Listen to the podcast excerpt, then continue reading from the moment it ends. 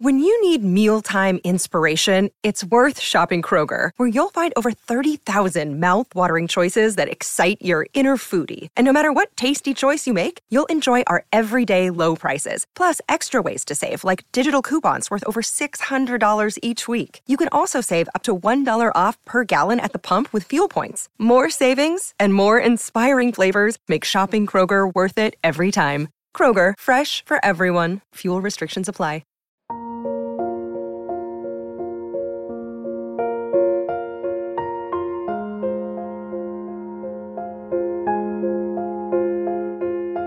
The sad music, the sticky floor in the dive bar, none of that's going to get kill my buzz tonight. Uh, as the Phoenix Suns, sure, they fell one third. Uh, they fell to the Washington Wizards. Now, I don't even. I don't even I- know what the final was. all I, all I know Atlanta is it didn't even it didn't even matter. All I know is is I'm a fucking genius for changing this from 30 to 35 points. We'll get to it. all right? Ah. Your Phoenix Suns Oh, fall. my Twitter is blowing up right now. People are just they just want more. your Suns fall to the Washington Wizards 113, 110. Uh, a very bizarre game tonight across the board as the Suns are down by 17 at one point in the third quarter, go up 10, go back down. It was just a very weird evening. But Saul, you bring up probably the weirdest part. Landry Shamet with 31 points. We can uh, we can bring that up off the top because originally when you made this bet that the chat could choose anything that they wanted you to have to do, uh, you had said 30. And then you backtracked about two minutes later and said 35. Yeah, because because I looked up his career high and he had 30, I think, with the Clippers and the Nets, one of the two. And I was like, no, no, no, no. He's gonna have to have his career high for me to have to do something defamatory to my body. Yeah, he did have his career high tonight. Yeah. You were puckering just a bit, admit that. I, I was a little bit, uh, but once he he was at he was sitting at 22 for a little bit. He missed a couple key shots, and I was like, okay, I feel pretty good. But damn, that was probably as close as we're gonna get this year. I so badly had wi- wished you had said 30 and that Oh, final three that he hit, which was pointless because they're down six as time ran out, would have pushed him past that threshold. I couldn't even imagine losing on something like that. oh my gosh! I mean, we even sat there, and as soon as it went down, I was like, "Could you imagine if that was for for it?" Oh, I'd be salty. I Look, be I'm just you know what we're talking about Shamet. So let's uh, let's just spend a few minutes here. We'll get into the rest of it. We'll look at the numbers and all that. But uh, Shamet's an interesting place to start. Uh, he goes 10 of 21 tonight. Not a great shooting night. Uh. I mean, it's not awful. At one point, he was 8 of 18, uh, which looked a little worse. But he hit nine threes. He went 9 of 16 from deep, Mm-hmm. yeah, 56%. Uh, like I said, those 31 points. Really, he he was a big reason why this team was even in this game. Uh, you know, without D Book, we talked about how do you fill the scoring gap. Sure, sure as hell wasn't Chris Paul tonight. Landry Shamet came up quite nice. Hey, listen, Shem was very good. Uh, he was. Listen, you could tell that that uh, his stroke w- was on one. Like he he just he was in that nice little groove, and um, you know, I, I thought it was over because he had 14 and he came off a double screen, and then he hit nothing but glass, and I was like. What the hell? And then he didn't shoot for like the next five minutes, and I was like, okay, I think we dodged the bullet there. And then he just he kept getting opportunities. And listen, those those shots didn't even seem like they were hitting rim. Like he was wet tonight. So I I will fully happily give Landry Shamet his flowers tonight. He was fantastic. Uh, he and Da were the only reasons why the Suns were even in this game. That heat check shot was his along came Polly moment, where it's like he just clanked it off the backboard. Rain Man. Rain, let it rain. yeah, I thought for sure that was when it ended, but it didn't. Look, we're not naming him the the DraftKings King of the Game. We're just not.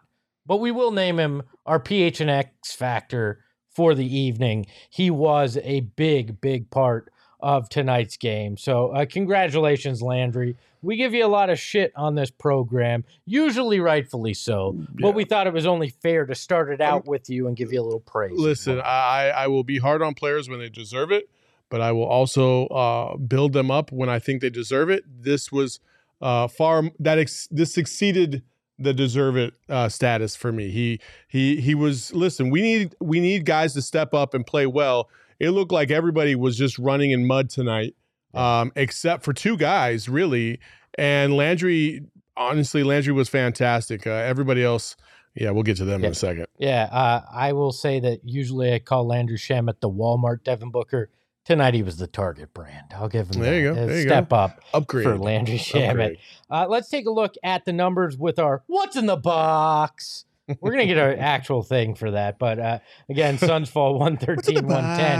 Uh, look, tonight we talk a lot about this bench, and obviously Landry Shamet carried most of this, but they outscored the Wizards bench 50 to 20 Mhm. tonight. Uh, points off turnovers was another uh, another place that uh, was in favor of the Suns. Or actually, no, this is reversed on the graphic. This was in favor of the Wizards tonight. Blame it on Jacob. He sucks at his Yeah, I was like, wait, That's what? what read Yeah. these numbers to me as we were I literally said it was live. You said 50 for the eight. Suns.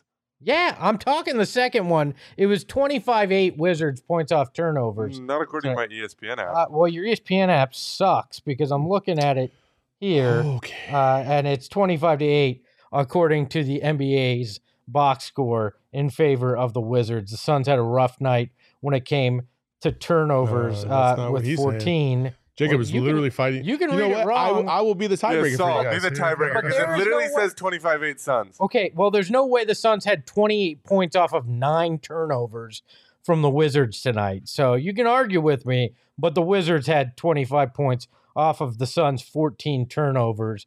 Turnovers were problematic for this Suns team, as Mikal Bridges had four uh, and Chris Paul had three of his own. So rough night for the Suns there. Uh, can we go keep the graphic up there so I can read the final Uh, one? Uh, this is the official NBA box score, and there's no way that the Suns could have had 25 points off Well, of to be fair- nine turnovers. To be fair, that is probably uh, ESPN's fault. yes. So, But Landry did hit nine threes, so maybe part of that is that. Uh, Kuz- Kuzma's in attendance tonight. Uh, that is in favor of the Wizards this evening, where it was in favor of the Suns last time. So uh, I'm still blaming Jacob. I don't care if it was ESPN's mess up, but I am looking at the official box score. I think you know a, a lot of people. Obviously, we'll get to a lot of these things in the in the in the chat where people are upset about the refs, which I thought were, was legit. Mhm. Um, uh, people are upset about uh, Chris Paul and and um, Mikal Bridges basically disappearing. Um, when it, you know, basically from the front start of the game, Chris Paul, I think he started off the game like 0 for 8. Yeah. Uh, was not was not a very good rhythm until the third quarter. He got hurt, which also changed the game. Um, but uh, and then I I have a big one, which we'll get to here in a second, that I just think totally changed everything. Yeah, there there's a lot to get to, and yeah, sure, the refs were problematic at times uh, tonight. They're but, terrible. but really, this comes down to you can't you can't turn over the ball that often uh, when you're missing your stars, and you simply can't get down 17 in the third quarter and have to fight that hard to get back in it and take a lead uh, because you run out of gas at some point in most cases. Well, you Uh, you, you would think so. You would think so, but again, uh, there's a point here where I'm going to disagree with that because I don't feel like that was necessarily the case. I feel like this is a money influenced game, Well, which could have been yeah, avoided. I, I don't disagree with you there, but down 17 in the third, Suns go on a 17 to 2 run to cut it to a two point lead for the Wizards, and the quarter on a 27 to 9 run, right? Uh, in the first nine minutes of the third, DA and CP3 had all 23 points for it. Uh, DA primarily, uh, the, guy there. Uh, and that run continued into the fourth. They were on a 38 to 9 run overall. But in that third, and we can talk about it now here, uh, Monty pulls Da uh, and and holds him out for significant time while he's cooking. three and a half three and a half minute mark in the first in the third quarter, and then he didn't come back um, until the six minute mark, Yeah, or no, seven minute mark. Basically, he sat for eight and a half minutes. Um, that's unacceptable. And the the problem is, is that when Da came out, he wasn't breathing hard. He was plenty good. He looked like he was in a good rhythm. Like everything was was feeling pretty good. Chris Paul comes out at the end of the third quarter and comes back before Da even comes back. Like so, plays three and a half more minutes of the third, and then comes back um, at, at about three or four minutes into the fourth, and Da's still sitting there, and I'm I'm just like, why, why? And we actually have a graphic for this because I am convinced that Monty Williams is this man, Mr. Freeze. he is the new Mr. Freeze. Monty is freezing Da for no damn reason. Well, he did at it all. to Shamet too. A, a couple. A yeah, couple but Shamet's Shamet, right? I get it, but like, uh, Da plays 32 minutes tonight.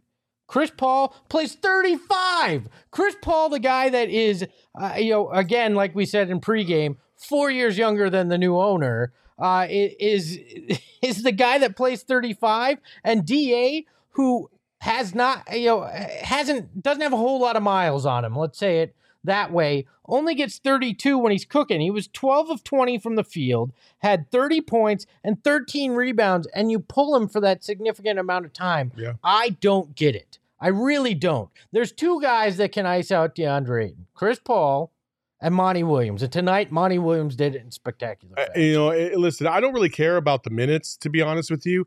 I'm going off of like, how do players look? How do they feel? Are they in a good rhythm? Like, don't fuck up the rhythm. Like, just don't, especially when you're limited on your options scoring wise. DA was the only consistent that they had out there. You didn't expect Shamet to do what he did tonight. No. That's a bonus, obviously. Like, that's not something you rely on night in, night out. You expect that Mikal Bridges would show up at some fucking point, but he didn't. Not Um, even you know. Chris Paul would show up at some point, but he didn't until the third quarter. And then he got hurt, and that affected the whole rest of the fourth quarter. The refs were absolutely screwing us left and right. But DA was the one consistent.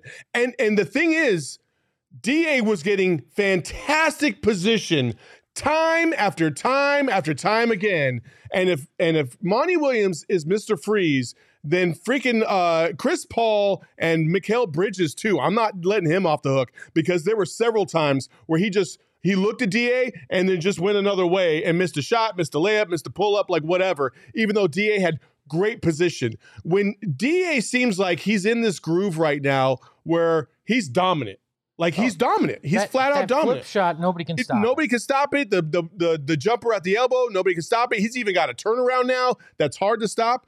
But again, time after time again, these guys just continuously freeze Da out for whatever. Da is getting 30 points, basically. Uh, you know, tr- having to maximize every single second that he's out there. He, he basically averaged a point every single minute he was out there, and yet you still wanted to take him out for eight minutes and 30 seconds of game time.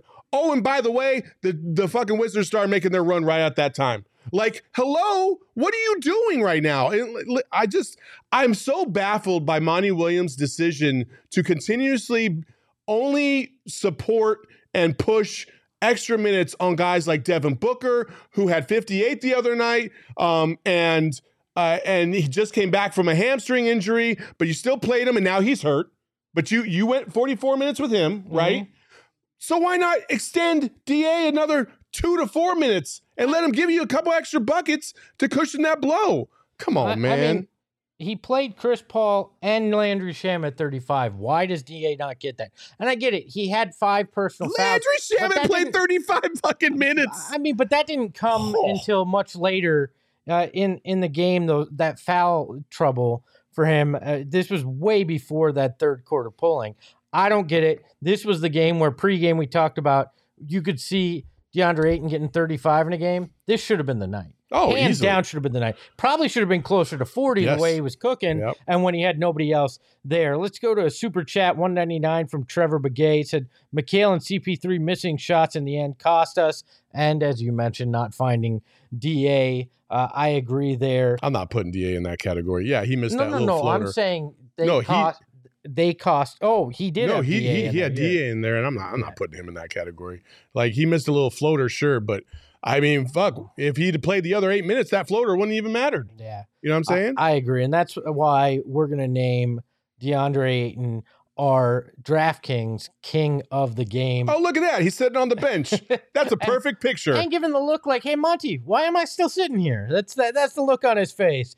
DeAndre Ayton, your king of the game, 30 points, 13 rebounds. And while Jacob can't read a box score, spectacular crown placement tonight, Jacob, on on there uh, as he gives me uh, at least half of the 11 there. So that is our DraftKings king of the game. And if you want to get involved in DraftKings, the NBA season is heating up right now, and you can make some money on it at the DraftKings Sportsbook. As you know, Saul, I, I believe you hit tonight. I think you, I think you hit on your bet, but I definitely hit on mine. I was a plus four fifty on taking the Mm. Suns' first field goal in the game to be a three pointer, You did. and I hit on that. You did. So we're gonna make this more interesting too in our pre pregame on our DraftKings picks starting in January. You and I are gonna go head to head. We're gonna keep a record on uh, on who hits and how often. I did not hit. you did not. You No. missed tonight. I had So- Chris Paul over 16 points, and he Ah. didn't even come close. You're right. I thought you had as, as a double double. That was last night. That Yeah. was part of your bet. But we're gonna keep track of this. We're gonna make it a little fun Cool. in January. Like put a little something on the line for sure. And if you want to put a little something on the line, go to the DraftKings Sportsbook app. Sign up now with code PHNX. Place five dollars on any uh, money line pregame bet on any team to win. And if they do, you're going to get $150 in free bets. That's right, 150 smackaroos if you just bet the right money line uh, in an NBA game. That's code PHNX only at the DraftKings Sportsbook. Minimum age and eligibility restrictions apply. See show notes for details. Uh, so again, congratulations, DeAndre Ayton, on your DraftKings king of the game. And uh, you Yeah. may need a you may need a beer. You probably need that. a lot of beer after this game, especially from our friends at Four Peaks, because it's delicious and it's the only thing that has gone right uh, after 7 p.m. tonight. Everything before 7 p.m. was awesome. Oh, if you But- hadn't seen the open to a pregame, that was probably should. the best thing we've ever yeah, done. you should probably check that out, and you might want to drink a Four Peaks because it probably looks a lot better than it did uh, when you have a lot of delicious beverages. Uh, we've actually basically dismantled this entire holiday cheer box. It's been fantastic. It is all sold out. You can't get that anymore, but but uh, you can still partake in a lot of their other delicious beverages, such as the Wow Wheat, the Peach Ale, the Kilt Lifter, so on and so The- forth. the The, hazy IPA. Lager, Yeah, the so- pumpkin porter. Again, uh, Four Peaks. Enjoy responsibly. You must be 21 and over. Jacob, what do you got? You guys trying to react to something? You want Sure. you want to you want something to react to? What, what, Do what I- we got here? There's a video that's been surfaced from tonight showing maybe what could be another spat between Monty Williams and DeAndre Ayton. Oh well, the last word that Monty said there was shit. I can lip read that at least. They're arguing there. You got Da pointing down and frustrated, obviously. Uh, Monty yelling at him in the huddle, and then Monty turns his back uh, to where Ayton is uh, at the end here. I mean, obviously, we can't tell exactly what's being said there, but uh, as they go in to put their hands up, Da ain't standing there. So uh, again, we may have a Monty Williams, uh, DeAndre Ayton issue here, but looking at the way this is, I'm I'm on DA's side. And people always want to talk about, hey, I, I want to see DA fired up. He pretty damn fired up right there. Yeah, he's he's fired up. Monty's fired up. I, I don't. It's hard to assess what is going on and what the reasoning was behind this argument. Um, it could have been, uh, you know, a, a defensive switch. It could have been a lot of different things. But what I do know is, is that I knew we were going to get to a point uh, in this season. You could go ahead and take that down there, Jacob. We don't need to see it 45 times in a row. Um, I, I do know this. I knew we were going to get to a point that if Da was playing well, and he started to speak up and defend himself because, in my estimation, uh, Monty has put a lot of stock into CP3 and Booker to be able to do whatever they want, carte blanche, whatever. And DA has been an afterthought for a, lo- a large Mhm. portion of this. And I'm sorry from uh, from last year, watching how everything kind of unfolded and imploded, you could sense the DA was was frustrated. I have long said DA needs to play at a superstar level um, and needs to basically shut up. Um, I think when I watch this, I think that DA's probably not wrong in terms of he's he's producing and he's not getting the benefit of the doubt. And they're not running plays still for him. He's getting position, and Monty's not coaching these guys up, making sure that they're getting the ball down to the DA.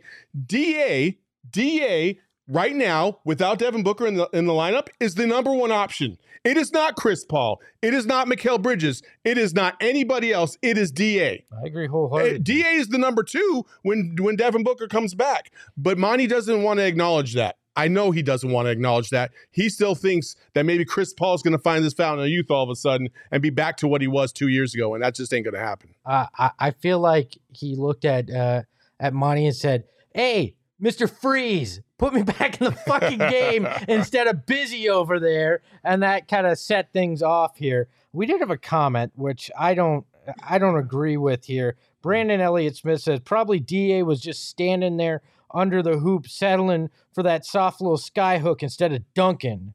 Uh, and I'm like, that sky Mm. hook's been automatic. I'm sorry, Yeah. but not everything has to be a goddamn dunk for a center to be good. That's you. You get two points if the sky hook goes in or if he dunks it. It doesn't matter. I can't believe we're still having this damn argument when the guy has been aggressive and dropped freaking thirty points tonight. And this is the the argument people still want to have. Yeah, I, I listen. I, I don't know what. I don't think that that's the the argument that they were having, but I will say, um, you know, Biz Biz was basically trying to tell. It looked like he was trying to tell Da to just like, hey, Yeah, hey, stop, calm alright. down. Like you're not going to win this fight, right? Yeah. Um, that doesn't necessarily mean that Da was wrong with what he said. No. And then Monty didn't like what was going on. Listen, I, I everybody and their mama tried to tell us before the season that the fact that those two were not talking was not a big deal. It's a big deal because those two clearly are not on the same page right now. And so whatever they got to do, they got to go hug it out, they got to go fight whatever. They those two specifically have got to get on the same page because for this team to be able to do something in the future, they're going to have to get on the same page. I- I'll just say this: they're talking. they communicating now. I mean, that's happening. Uh, look, it does happen on the sidelines. I'm not going to overreact to this, but this is multiple times now. Oh, you know we're gonna hear seen about this for like the Oh, next yeah. week. Oh yeah, but look, people are like, "Oh, well, would you keep Da or Monty?" Coaches are easy to get rid of. You don't always run a player out of town because of something, and I'm not saying that's where you're going, but you got to keep that shit in mind too. Uh, and you got a new owner, and so everybody, I think, is at the point where they're auditioning for something. If your name's not Devin Booker, All right. Well, Gwen P says they are saying that Mikal said something to Da while Beal was shooting the free throw, um, and Monty was fussing at the both of them because they were arguing. Okay, cool. Uh, That- hey, if that's the case, then hey, that's eh, that happens a million times a year. Yeah. That's not unusual. I did see Bradley Beal clapping like, yeah, yeah, because I think he was trying to instigate the two fighting, maybe. So that that would le- lend credence to that. But again, at the end of the day, um, you know, I, I I don't I, I don't believe Monty will get fired. I don't think No. Da will be traded. Like I they'll figure it all out. They'll be fine. It's just it's frustrating. You know, it's frustrating when you're seeing these guys have more talent than the other team and they just don't put it together and um they don't dominate the way they should. No, and it is it is a frustrating evening because the Wizards are a team that you sh- should, in fact, uh, beat. Uh, let's sweat the small stuff a little bit here. Okay. All right, we'll sweat the small stuff. There we can go. keep talking. I, I was waiting for the music, but we didn't have the volume up. All right, so we're gonna sweat the small stuff. I think there were two moments tonight that were uh, were big shifts in Mhm. the fourth quarter. The first one, uh, CP3's shoulder injury happened uh, late in the 4th Mhm. Suns were up 98-91. He he gets hit, goes down, Gets holding. hit, gets hit right in the chest Yeah. and then just ah, it was such a He looked the in immense pain. It was the same thing that happened against the Lakers when he got hit in the back, and then all of a sudden, like the shoulder was all jacked up. It gave me flashbacks right to that moment, and I was like, "What is going on right here?" I he looked hurt, looked in um, an immense amount of pain, stayed in the game, and didn't quite look right. At least for the next Yeah. few minutes, left some things short. Uh, it just just wasn't right. I, at that moment, I get that you don't have book, you don't have Cam Payne, but why not take him out for a few minutes? Uh, make sure he's okay. Shamet can run the point for a few. Damion Lee comes in so you at least make sure you're not dealing with uh, with an injured Chris Paul in any way. Uh, that was a moment that I think was one of those small things that started shifting things. The other one, Suns are up 196 uh, late in the Mhm. fourth. Offensive foul on DeAndre Yeah. Ayton uh, against Taj Gibson, I Mhm. believe it was, uh, where DA was going in for the score. Certainly looked like normal contact when a big man goes up. They call the offensive foul. I think that was a bullshit call, Yeah. and then Monty doesn't doesn't challenge it either at that point. It's hard for me to say whether or not the challenge was legit or not. It looked like it basically looked like a bang bang play to me, but it didn't look like it was a you know in slow mo or replay. I don't think you would have been able to determine whether or not it was really that aggressive. But we didn't get to see if his feet were in the in in the restricted area True. or not. That's what I would have liked to see. Thanks, Bally Sports, for not showing us the things that we really want to see out there. That's fucking awesome. Um, and then in addition to that, it's just like, listen, Taj Gibson's literally got both of his hands in his back every single time he's trying to post up. He's pushing them, no call. But then they go down to the other end of the court and somebody just whew, blows on Bradley Beal, foul. Like, get the hell out of here. Like th- Yeah. these these calls were absolutely atrocious against the Suns. D- yeah, Biyombo Biyombo caught, catches an alley oop and basically looks like he gets tackled WWE style in the middle of the air. Still dunks on the guy, no foul. The other end, right away, same thing, just like a little ticky tack, foul. Like it's just it's just crazy. It's just crazy. Like uh, I, I I'm just I'm so frustrated, just like a lot of the fans are about about the about the refs. It's not the ultimate factor why the Suns lost, but it is a factor. You know, when the Wizards are getting bailed out because they're a scrub ass team and one of the best teams in the NBA can't get a call, Yeah. there's something wrong with this. Well, I mean, we're back to the free throw discrepancy again. It was 37 free throws for the Wizards, uh, 19 for the Suns. Bradley Beal had 14 of those free throws, and a bunch of them coming in that fourth quarter. Uh, Bradley Beal got superstar treatment, and and the Suns don't usually get that even with Book on the floor, and that's that's a big difference here. I mean, Bradley Beal scores 11 points off free throws right there, and and that makes a huge uh, change in things. AZ King's absolutely right. You know, you have you have guys like Giannis and Zion running dudes over like fucking fullbacks in the Mm-hmm. NFL. No call.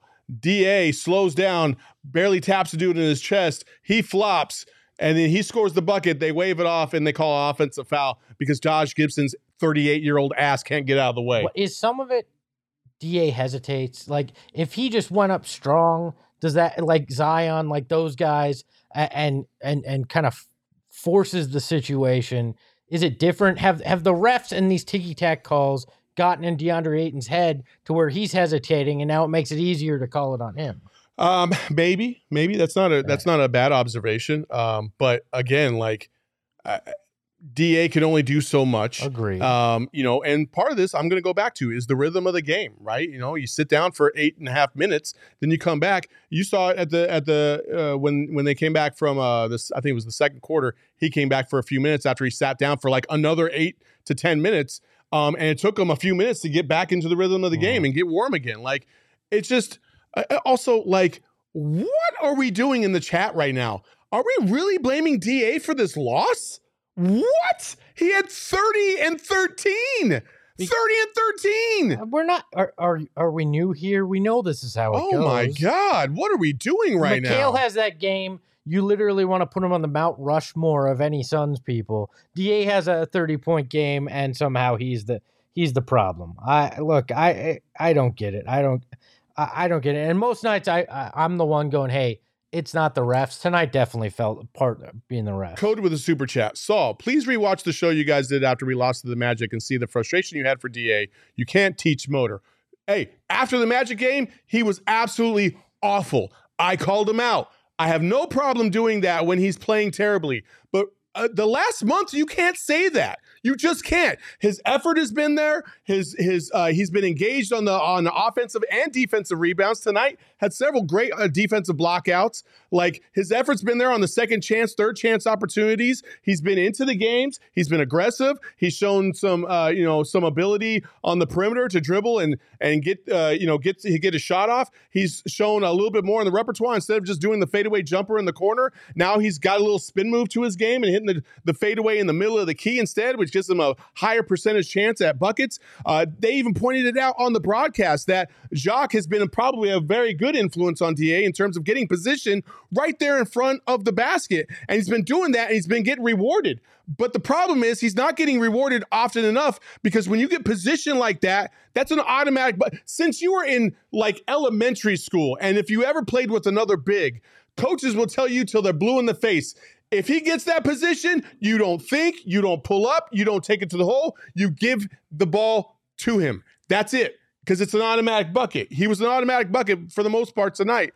And I just don't understand why we're, we're why we're blaming Da on a night like tonight when he had 30 and 13, or or really for the last month and a half. Like it just I don't I don't get it. And I understand code. Like I understand there's frustration out there. And I understand there's a lot of things going on with DA that you maybe we don't like from time to time. But I will say this. I've been on his ass when he's played bad. When he did not when he did not run up and down the court, when he wasn't blocking out, when he was just standing there flat-footed against the Utah Jazz, watching dude after dude go around him to the bucket. I was on his ass about that stuff. But tonight, you can't say that. You just can't. And since that Orlando game where where we all were pretty critical of him. He's averaging 18.4 points, 10.6 rebounds, 2.3 assists a game, uh, and shooting 66% from the field. I don't think, and that that's in just under 30 minutes a game.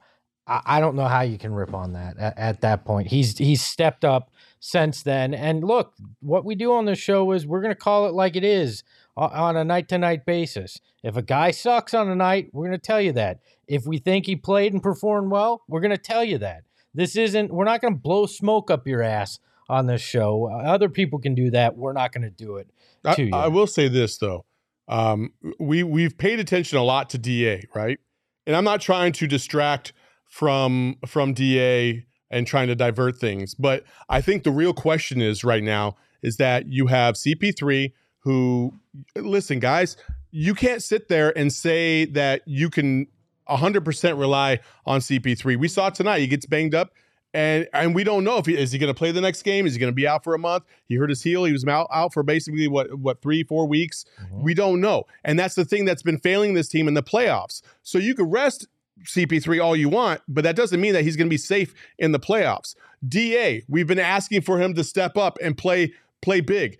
His jumper right now looks about as wet as anybody else's on the team. Um, he's he's been aggressive down low on the offensive side of the ball. I think he's been very very good. He's been one of the better big men in the league over the course of the last month and a half. Like statistics will tell you that. Um, Mikal Bridges is the one that everybody yes. keeps letting off the hook and he has not been good. And not only has he not been good offensively, he's been sh- he's been very shaky defensively from time to time as well. There was lapses. multiple times where he's had lapses on defense, and you're like, Mikal, why? So I wonder if the bickering in the in the in the in the huddle was those two thinking one or the other is fucking up when it's the other one. I don't know mm. what's going on, but it's just obviously it's frustrating. It's very frustrating. I'm hoping they'll figure it out. They have shown the propensity to figure these things out, but it doesn't mean it's any less frustrating to watch. Yeah, since that same Orlando game, Mikal shooting 43% from the field. So, uh, you know, still averaging 16 uh, 0.7 points, but uh, obviously struggling a little bit from the field. Tonight was one of those nights uh, where he just did not have it as he shot four of 11, only had 10 points in this game for the Suns. Uh, look, I mean, both of these guys need to be more consistent. I mean, who Mikal and Da. I think I, think I don't feel like Da needs to be uh, uh, more consistent than he has been the last month and a half. Uh, fair enough. I mean, and and Mikal in that time has been less consistent than him, but that's been the knock multiple times. We've always debated who's who's number two, who's number three. I think Da is proving he's the number two off option offensively. But I think we all still agree it's not a true number two. I still think they need a scorer in here that uh, that isn't Da if they want to get where they want to go. Because of the way that Da has been engaged with over the course of his entire career here in Phoenix, um, and really the the lack of really attention to detail into getting him more involved on the offensive side and not eliminating him uh, from time to time. I, yeah, I they do need another score, but I think it could have been avoided. I think that could have been avoided, and it still could be. Yeah. It still could be. Um, you know, and, and listen, I like I know I know people are like they're done with with Da because he's not, you know, dropping 40 points a night like Luka, and he's not a triple double machine and all this other stuff. But that doesn't mean he's not a good player. You're not going to find another center that's available that's going to be able to do what Da does on a night in night out basis. and 13. I mean, like, and, Double-double. and we were just Like- talking about the fact that if I I've I have felt like this in this office watching these games. If you just sat here and watched, and we're, we'll have some watch alongs, and I will point out some of the things that I'm seeing. I'm telling you, Da is the number two on this team right now, and he's getting better and better every single time he goes out there. And it's okay if they go at each other on the sideline. And if you're sitting there talking about they have attitudes and all this other stuff, you've never been in a huddle then. Like that that that's happened at every level I uh, basically that I've I've ever played. High school, elementary, fucking Yeah. college didn't matter. Uh, It's not unusual to see guys going at each other, having a disagreement. They'll hug it out in the locker room. It'll be fine. Monty, hopefully, he'll talk to Da Da and and and Mikal and make sure everybody's all good because that's what good leaders do. and conflict is part of growth. Yes, a million percent. Like I, I don't have a problem with guys yelling at each other in the heat of the moment. None Like, of these guys should be traded. th- None no, of these guys like that's that's fine. And and this isn't Monty should go. I think we had a couple other super chats. I don't want to ignore people uh, throwing down their money. Uh, Phoenix Suns twenty two uh, with the one ninety nine super chat. That's a dollar ninety nine. Don't get too excited, Saul. Uh, Da needs more minutes. He only got uh, he's only getting thirty per game. Shake my head. I mean, we agree. We've talked about that tonight for sure. Uh, there, there's a lot of things you can look at here and, and point at, but I, I really feel like everybody just needs to take a breath, calm down a little bit. Maybe take some OGs. OGs. There we go. Yeah, let's I, go. go, I I I love the uh, the orange creamsicle. Mhm. Uh, you can give me sativa or indica. no, right now we all need a little I- indica, so we can right calm the now. fuck out. I mean, Just chill the fuck out. I felt like we had uh, the sativa earlier today with the ownership news, and now we use that indica to calm down a little bit about this game. I mean, they're still dealing with significant injuries, not a full roster. I, get it, but uh, I love what OGs is a- able to do. Scratch made uh, gummies made right here in Arizona. Some of the best flavors you're gonna have. Uh, this isn't any of that that nasty stuff. This is OG's uh, premium, tastes good. Love it. Uh, you can get it for sleep, whatever you need. As always, you can find them at your local dispensary. Remember, you must be 21 or over to enjoy. And also, shout out to Mountain Mike's because you know when I have an edible, I get the munchies a little bit. And Mountain Mike's gave us some free pizza earlier this week, fed the staff here, so uh, we appreciate you. Check out Mountain Mike's if you're uh, if you're hungry for some great pizza, uh, salad, and wings. So Yeah. Yeah. Mountain Mike's was awesome today. Yesterday. yesterday, Sorry, yesterday. it all feels Yesterday. about the same. Everything's a blur. Um, yeah. Okay, why is there, why are people talking about Utah Tabusi in the chat? Freaking obscure Japanese point guard from 2005. Like, uh, okay, we have a weird fan base sometimes. The I chat- love them, the chat has a mind of its own and it's it's really awesome to watch. It's also sometimes you're like, "What? What?" Listen, after every single loss, we can we can definitely count on three things happening. Trade DA, yeah, uh fire Monty, um sometimes and, trade Mikal. and sometimes trade Mikal. Uh, but uh, the third one is usually trade Jay for um, somebody like uh, a Siakam Or or KD. or KD. Like none of those things are going to happen. None of them. Code Brian Skinner was underrated. He was. underrated goatee. Yeah. Sat on a plane uh, next to him flying to Houston and looked at the, watched that thing. I mean, Did you rub it? I, I wanted to. I was like, this is fascinating. Dual color. How do you get it like that? It was beautiful. the things we talk about on this oh show. man, I- Wayman Tisdale also had a nice little goat. Oh, uh, T- oh, Tisdale. Man, rest in R.I.P. Man. A DL trade Monty. Yeah, we'll see how that goes. oh, guys, do we want to get into the debate we were talking about earlier while we wait for Gerald? I feel like we need. To, I, I feel like we need to We de-escalate we need, a a little bit here and We need have a little fun while we wait for Girth to show up. Jacob, do you want to set this up since this is your uh, since we like- we had this debate? how did this even start? I, I like walked into the room and all of a sudden we were yelling. We wanted to go to sushi true. for our pregame meal. That's how it started. Right. And then and then there were some takes that were being thrown around. so this is the take. All right. All right. My argument was that uh, seafood in the Northwest, okay, fresh off the boat, right? Um, you know, it, it's it's he's uh, Jacob said that seafood in the Northwest is elite.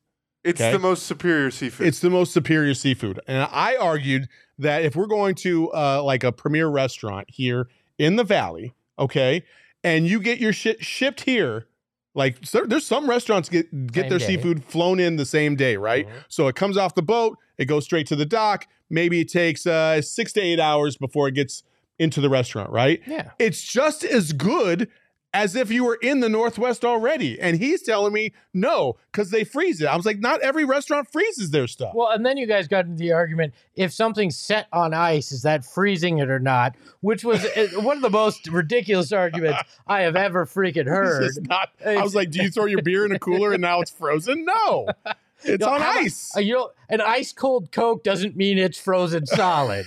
all right. Also, I take umbrage with I don't think that the, the Pacific Northwest has the best seafood.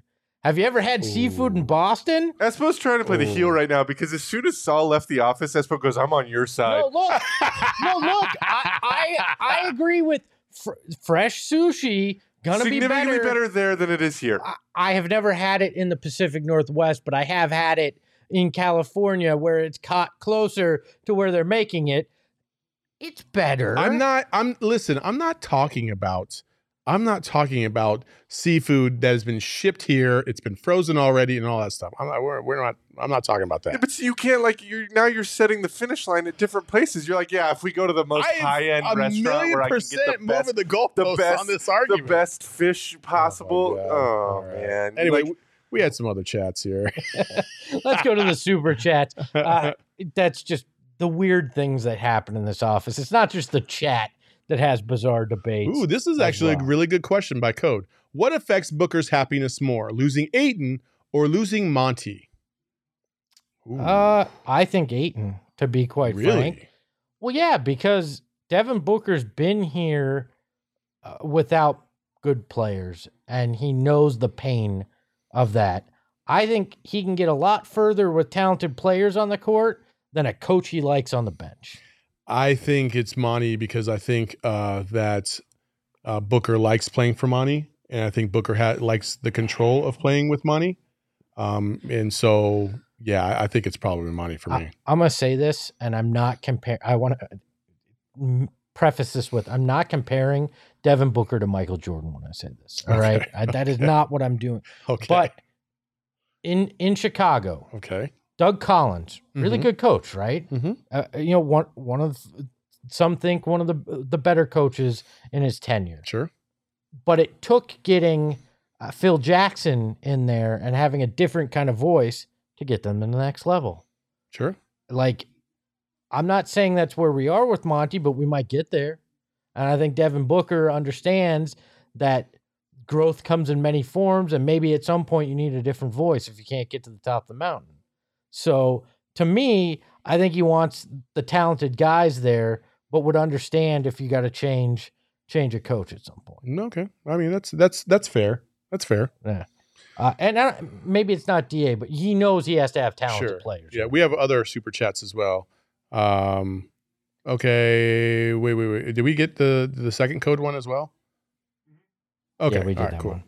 All right. Uh, Joel Ramirez uh, says, "Can you force Gerald to ask Monty straight up why they continually uh, freeze out Da and play him the fewest minutes? Girth needs to ask tough, real questions. Listen, uh, Gerald uh, goes to every single practice. He goes to every single game. Um, I'm telling you, they have probably asked questions. They ha- probably haven't worded it like that, uh, but they probably have. They have asked him, you know, why DA's only playing so many minutes a night, um, and typically there's some BS excuse about like matchups, or it's like, oh well, you know, he's not feeling well, or whatever the case Or, may be. or this is the way we do a rotation. And yeah, it's just his time to come out and get rest. Uh, you know, and and I think in some ways, and I, I- we'll ask Gerald. We won't speak uh, speak for him, but uh, I know at times Gerald feels like they're not icing him out. It's just the way the offense flows as well, which I think is is another thing that they hear from Monty also. So uh, Axel me or We'll ask him when he shows Alex me says Monty's our scapegoat. I think there's multiple scapegoats here. every night there's a different scapegoat for everybody. Like it's just listen, it's it's both the the the beauty and the ugliness of watching your favorite teams on a night to night basis. 82 games are never going to be perfect. Nobody's going to love every single thing that they see out there. Everybody's going to have different perspectives. That's why we love the chat and uh, listen, you can sit there and, and think that we have some awful takes, and that's fine. We think the same thing sometimes to the chat, but guess what? The love should go both ways, and that's okay. We can always disagree, but at the end of the, at the end of the day, we should all, um, you know, synergy. the number that let's just say this the number of shows that we do in a calendar Oh year God. you're bound to have some bad takes look we're volume shooters it's gonna happen all There's right 52 weeks in a year. We take Five- two days off a week Yeah. of, of these shows. five shows a uh, week yeah 104 days off uh, outside the 364 five. So it's yeah, yeah, yeah. you're, you're bound to miss a few times you're right? probably gonna miss. yeah if i if we hit at 50% we're going to the hall of fame like these nba players It's funny that Juan Excelsia said nobody asks tough questions anymore. The days of Peter Vecsey are over. Uh, because I the first time I ever met Peter Vecsey at the arena um, when I was working for Bally's, he was one of the nicest guys ever. And we went into the locker room or we went into the press conference area and he asked like this softball question. And I was like, man, that seemed like a layup question right there. Look, one one thing that I don't think everybody realizes is there's give and take in that too. Yes. Right? If if you want the access, if you want to build a relationship so you can get some inside insight, it's not always going to be grilling somebody Yeah. because you don't build a relationship No, that no. way. And you ask the tough questions when you need to and you you have general conversations at other times. Like if you're always going in there and going, Monty, what the hell? I mean, if they if Gerald went in and acted like you and I do on a nightly basis, Gerald would have his ass thrown out of the arena pretty quick. Go go back up to uh keep going right there to Kyle B's comment. Okay. This is interesting, okay? He says there's more to basketball than points and rebounds. There's a reason why DA sits more than people would like. I think there's behind the scenes issues going on, bad attitudes or bad chemistry. And here's where my my my rebuttal is to that uh, Kyle, which I don't disagree with completely, right? If you look back on some of the the best teams of all time, there's been a couple dudes on those teams that had no business even playing in the league sometimes. But the coach was able to get through to them. The coach was able to get the very best out of them, and the coach knew when to push on the gas and to let off and, and to let off uh, the brake, right? It's the carrot uh, or, stick. or push on the brake, right? Uh, look at Dennis Rodman. The guy literally left in the middle of the NBA Finals to go do some WCW type bullshit. In the middle of the season, he went to Vegas because he just couldn't take it for a couple days. And Phil Jackson was able to manage all that stuff. Now, I know I'm talking about one of the greatest coaches of all time. I'm not sitting there saying that Monty's one of the greatest coaches of all time, but he did learn from Pop. And there's a lot of things that he could have taken from Pop. And you got to know as a coach that you're not going to be able to manage just all the easy guys because the NBA is not going to be filled with easy guys. There's going to be a lot of difficult, difficult dudes. And if DA is one of those guys, it is his responsibility to get through to him and get the very best out of him. Otherwise, he's not the guy. That is I, I mean, that's management. It is management. That you deal you think with I like talking to Jacob every fucking day? But Well, here I am trying to get the very It's best really out of him tough. I every single like day. myself. Try sharing a goddamn office with him. All right. Uh, can we uh, can we scroll up a little bit here? Uh, Sorry, I, I there was a comment in here talking about uh, only kissing DAs. That Mike B or no, it was it's uh here we go. Brandon Elliott Smith, uh, Kyle B. Facts. That's on the short list of shit. I, uh, nobody ever want to talk about and or admit. Shake my head. Rather kiss DA's ass all the time and act like he the best thing ever to happen to this team. I don't think that there's ever been a single day in Sunsdom uh, or on this show that we've just unapologetically kissed his ass all all day long. I literally go back a month and you'll see that I just ripped his ass for like two weeks. I was off that train. Oh yeah, we Uh, both like- were. Like, Nobody's kissing his ass. We're just calling it like we see it. yeah, and and tonight I don't I don't know how you could look at that and go he was he was the problem. He's soft. Any of these things. He went out there and tried hard. But you know what? It's time for No, never mind. It's Not not that. that for. he's there. Well, you covered up the You- fucking screen so we couldn't see that he was in there. And so then we were like, oh, okay. Oh. I guess he queued up the video. move it. So here we There go. he. Oh, Oh, there guess we what? go. Yay, it's time for. For The darkness. Beyond the light, there shall only be one. Welcome to Sorry, Gerald. Jacob's just screwing things up Just tonight. absolutely messing with our heads over here. How are you, Gerald? I'm good. I'm, my head is kind of all over the place because we got a lot of different updates from all the post game stuff going on, but um, we're good. So hit us with it. Yeah. What do you got?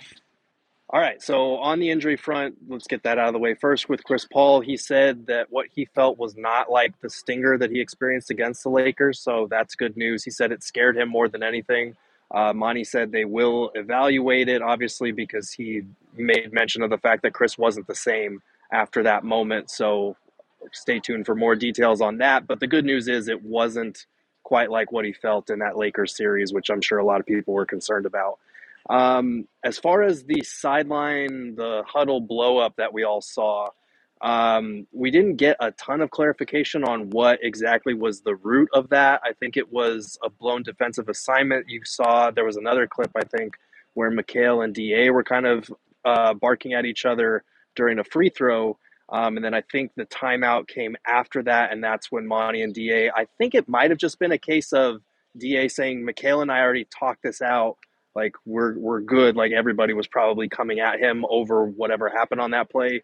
Um, Da did say, you know, he apologized to Landry Shamet because he felt bad that he messed up his career high night with whatever mistake he made on the last play there. Mm. So it was something where Da was owning up to it, but he also said, "Look, we're a family. Obviously, the whole world sees the blow up, um, but what they probably don't see is that we know each other. We know each other's personalities. We know how to communicate."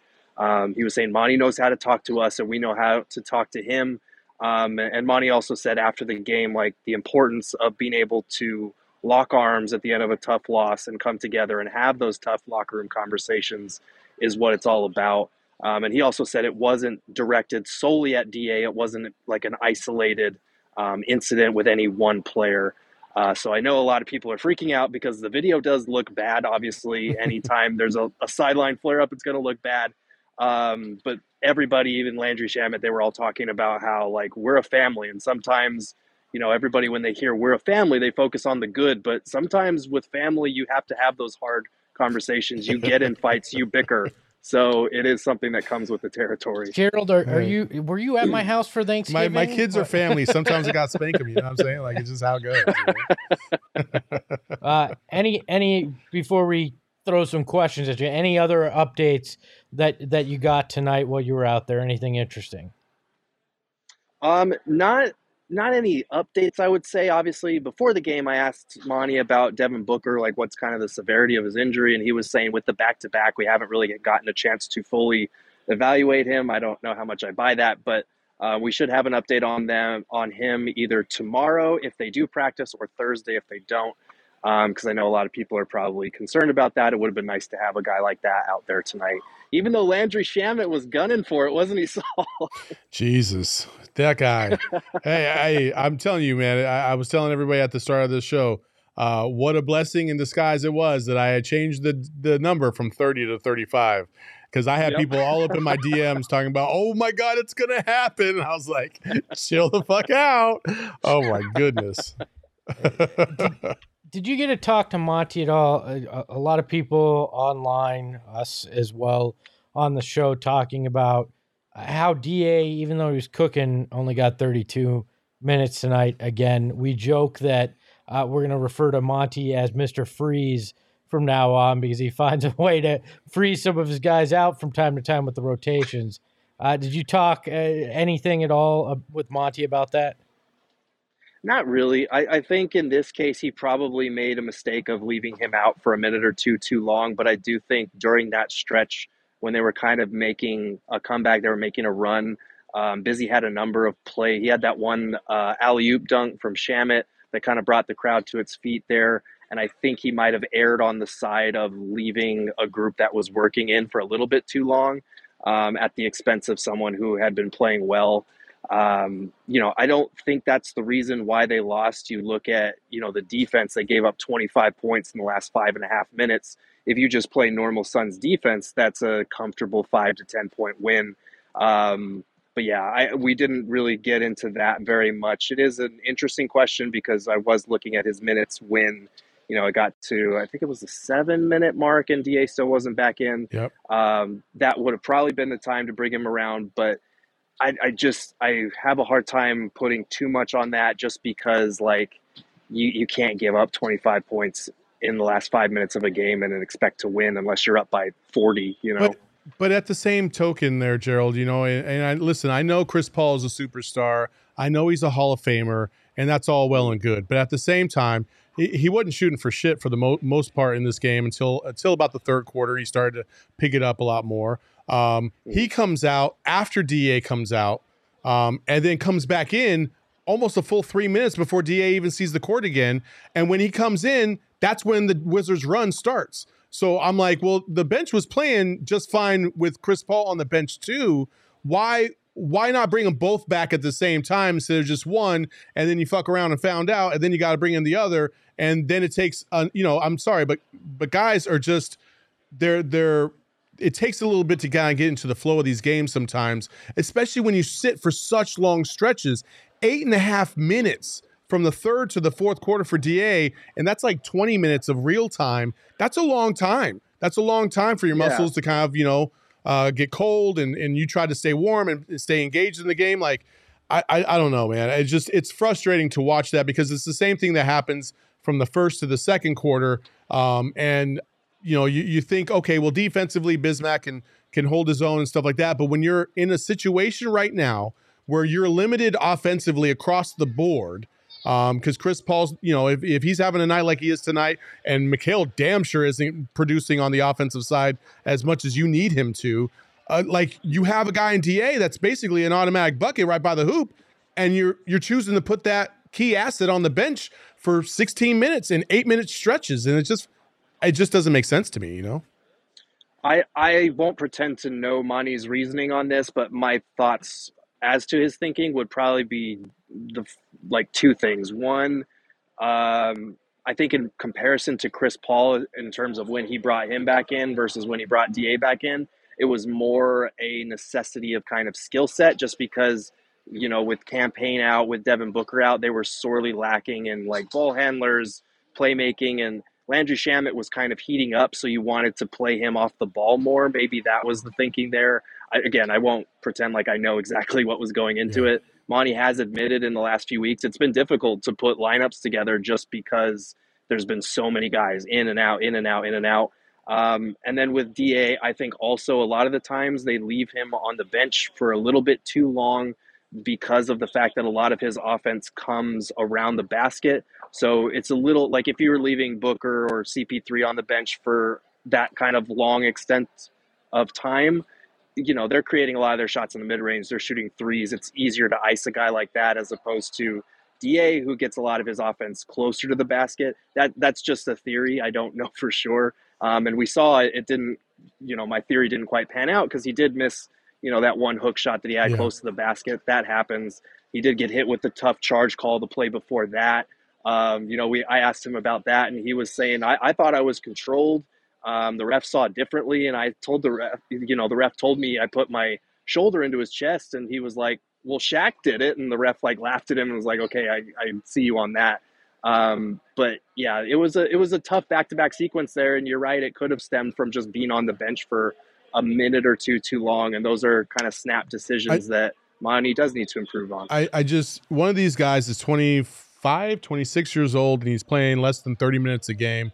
And the other one is pushing 38 and seeing the floor for exceeding 36 minutes a game some nights. Like one of these things should not be like the other one in my opinion but i'll let that rest. Uh, Gerald, I know that uh, none of the players uh, or Monty probably directly addressed uh, today's big news, Uh, but what was was there any buzz around there? Anybody saying anything when it came to new ownership? I know the Suns Legacy Partners just uh, released a, a statement here uh, a few minutes ago, but was there anything you heard out there? Yeah, not a ton. I mean, obviously there was a lot of chatter in the media room as far as you know who's coming in. Um, when we asked Monty about it pregame, he said, "I can't really speak on it in an official capacity yet." Um, you know, obviously he saw the news and he, you know, he kind of woke up from his pregame nap on game day to his phone blowing up. Um, but he was saying, you know, I, I can't comment on it until it goes through the league approval process and becomes officially official. Um, you know, and I, I kind of tried to go around the question. I was like, what kind of qualities would you want in a prospective new owner? And Rich, you know, he was, yeah, he was, he was saying, I don't want to do that because people can take your words and misconstrue them and apply them and all kinds of stuff like that. So, uh, not a lot from Monty. We did get the statement right after the game ended, really well timed on the Suns' part. Um, that was basically like we'll have updates when we have updates. Basically, after it goes through the approval process. Basically, the same thing Monty said. So, Yeah. I you know, there's definitely a lot of excitement as far as you know new ownership coming in and the pro- the prospect of getting this done quickly. Uh, but aside from that, the Suns are are keeping their mouths shut until it's official. did did you ask Book about the sweater and uh, the the Red Wing sweater and a Detroit guy potentially owning the team? Did So- you get to do that? So you're going to be disappointed. I Oh. tur- I was walking in the tunnel and I turned suddenly, and he's walking past, and all I was able to get out before he went on to greeting the next group of people that were right next to me was, "Are you are you feeling good? Like how's how is the I didn't say how's the groin, but how are you feeling?" And he's like, "I'm good. How's the groin? I'm good." Yeah, that would have that would have been a weird question the whole way. Hold but- on, that's what you asked him, and you didn't ask him the sweater question No. instead. Gerald literally had one job when he got to the arena today, folks. It was One a job. two second reaction. I had like 1.5 seconds to fire my question off before he, he's a popular guy. He was already moving on to the next conversation. Let me say, let me say this, Gerald. A veteran reporter would have had that ready. in in the Oh, chamber. damn, Hey, We got to get you grizzled You know- down all right? Did you just say I Kellan am- Olson would never? Oh. I said, I said a veteran reporter.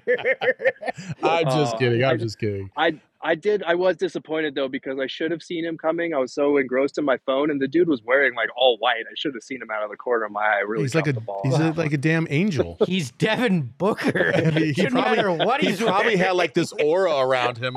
You probably heard, you know, sirens in the in the in the in, behind the bowels of the footprint center. Just, uh, a hush fell over the crowd. yeah, you know. Uh, Was he floating? Loading. my God. Uh, any truth to the rumor that Kyle Kuzma, after he hit every shot, said, I should be here to the Suns bench? no, but he did. I don't know if you saw. He was wearing that uh, little purple hat on his head uh, before the game, and then uh, he had a great SOS game. I think it was like 29, six and six on better than fifty percent shooting. So if you're going to audition for your future team and potentially your future owner, that's a pretty good start. Not a bad way to go.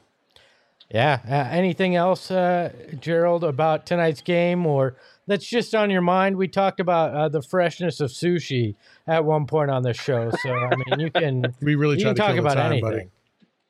Yeah, no, I, I think the overall vibe is I know on Twitter it's going to be very bad tomorrow. It's going to be a bunch of how DA doesn't want to be here and the Suns are on the verge of implosion again and how could they lose to a team that had lost 10 straight. But, uh, you know, you looking at how many guys they had out and just hearing what the guys had to say about that huddle blow up, I'm really not panicking. It's still a bad loss, to be clear, and it's one that could have been avoided with a couple of tweaks or just a couple of guys playing better.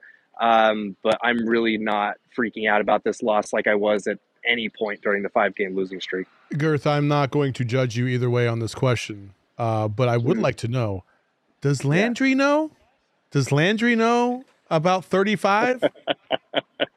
I don't know if Landry knows, but he I think he scored like 10 points in the last 20 seconds or so. he so did. I was like, what the it. fuck is going on right now? Why is he trying to get 35?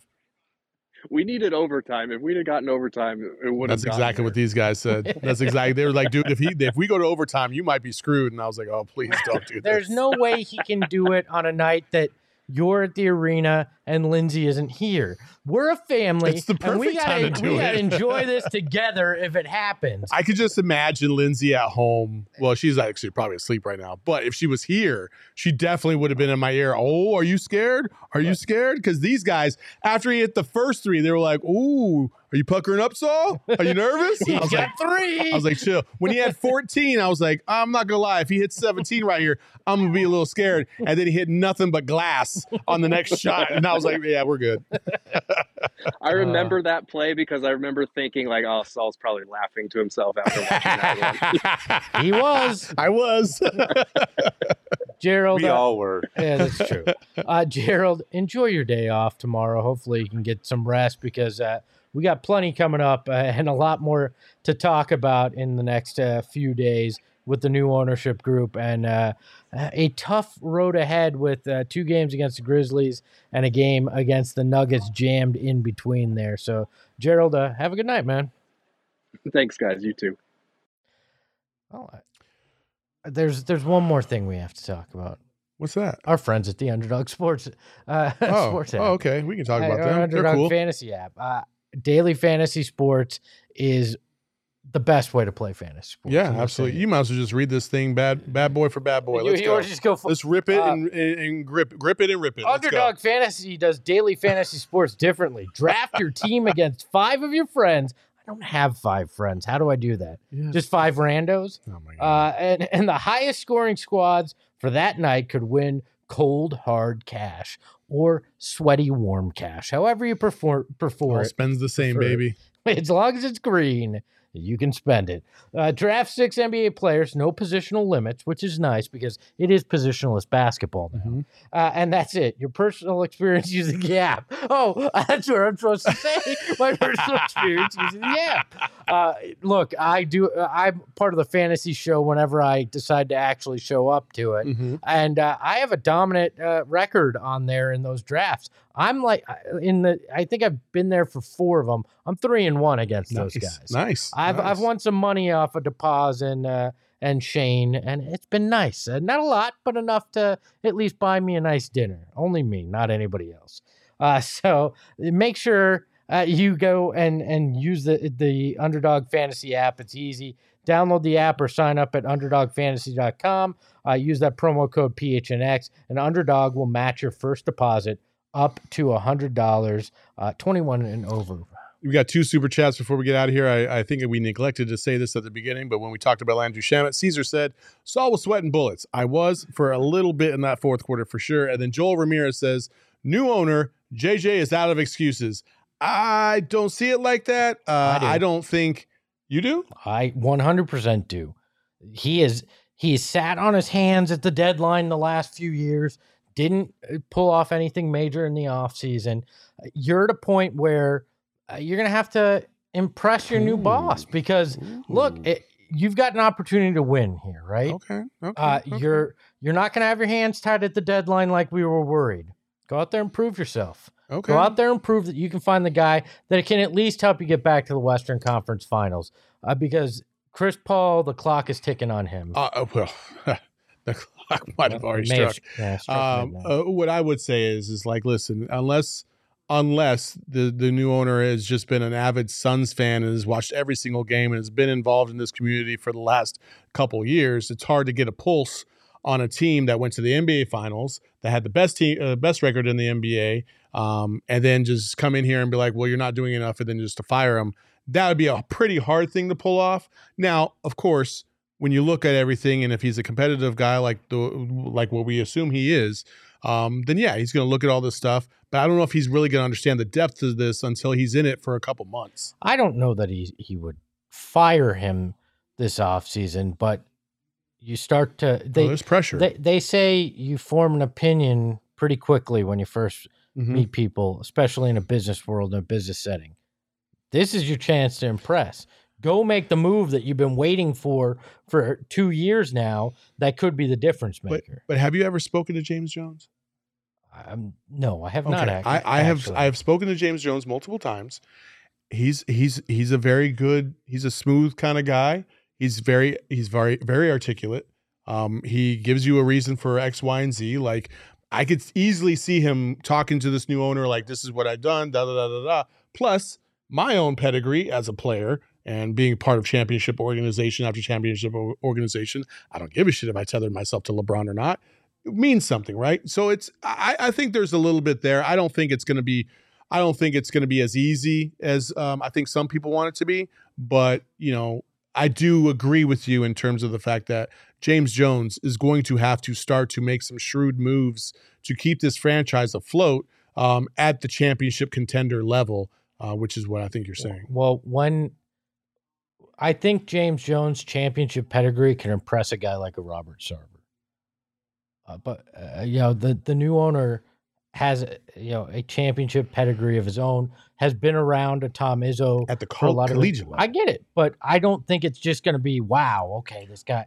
Mm. I think I think he, he'll be able to smell bullshit if there's bullshit. What, what I'm what I would say to that though is is like, listen, this guy grew up under Izzo. Um, he's he's loo- looked at this, that, and the other. Mhm. Uh, you can't sit there and tell me that Pat Riley is a far descendant and completely different category than Tom Izzo. They both run pretty tough ships. Um, and he he came up through that organization with the Heat. Um, so I would sit there and say that I think those two will probably see more eye to eye than Yeah. may, maybe we think. I mean that that very well could be. I still Yeah. think you got to go out there and prove something. Find a guy Absolutely, that can help you this playoffs. You don't have to win it all as much as we want that, but make a move that actually helps you out come playoff Yep. time. I think that's uh, everything we got. We got all our ads in. We talked to Gerald. You and I, I think, have done an admirable job uh, with the two of us. I think we get Lindsay back. I think we've Friday. we've actually gotten better game by Well, game, i- course. in, my opinion. And then we have uh, the upcoming schedule. This Friday we got the the Grizzlies. the Grizzlies. Um, what the fuck is I- this schedule? I have to explain okay, myself. so Friday, Friday the what twenty the fuck third. is Yes, the and dates you are on stand I there. through- get it, but it's such It a makes jacked no up. I mean, sense. like, what the You fuck could are have we split doing it two separate lines. Oh, my- see, we had a two-line schedule, Yeah, but you yeah. guys had to complain Well, about it you and say you wanted a one-line you guys, I didn't even know about it. Hey, Jacob, turn off your mic and don't talk the rest of the show. Uh, so we got the Grizzlies coming up Friday. It's an 8 p.m. game. I believe that's an ESPN game, so we got to suffer the late night. But I think Lindsay might be back for that. We won't get a she, she she will be back. I, I've confirmed with sources I that liked Lindsay will be back on Friday. Now Thursday's a different question. Uh, yeah, well, that's a daytime show. We'll be back. We'll be here at our 3 p.m. slot. Then Sunday, that's Christmas for all you people that were wondering. No pregame show. No pregame on because Sunday. we're going to pretend like we like our families. Yes. Uh, 8:30 game. We're gonna have a really late, really late post game Yeah. show. They're hopefully celebrating a win over our DNVR brethren. And coming up next Tuesday, it's at the Grizzlies, a 6 p.m. tip. So uh, that's what you're looking at. And uh, you know, it's been a pleasure, Saul, doing this It's been fun. uh, with you. Uh, at least tonight. The other two shows I don't know about, but tonight was fun. Uh, so for Saul Bookman, you can follow him at Saul underscore Bookman. You can follow me at Espo. And remember, love each other and scream each other in the heat of the game, not afterwards. Ahoy, hoy. Hey, yo, my lifestyle is retro. Tell the Phoenix Metro. Megas in control and he ain't never gonna let go. PHNX though, Lindsay Gerald Espo. Saw past the ball, we here to turn up the tempo. Got to understand me, I'll always wreck the family. Rally in the valley like Dan G, no plan B. Always on the job, my team move like the mob. Turn the beat on, I throw it down like D.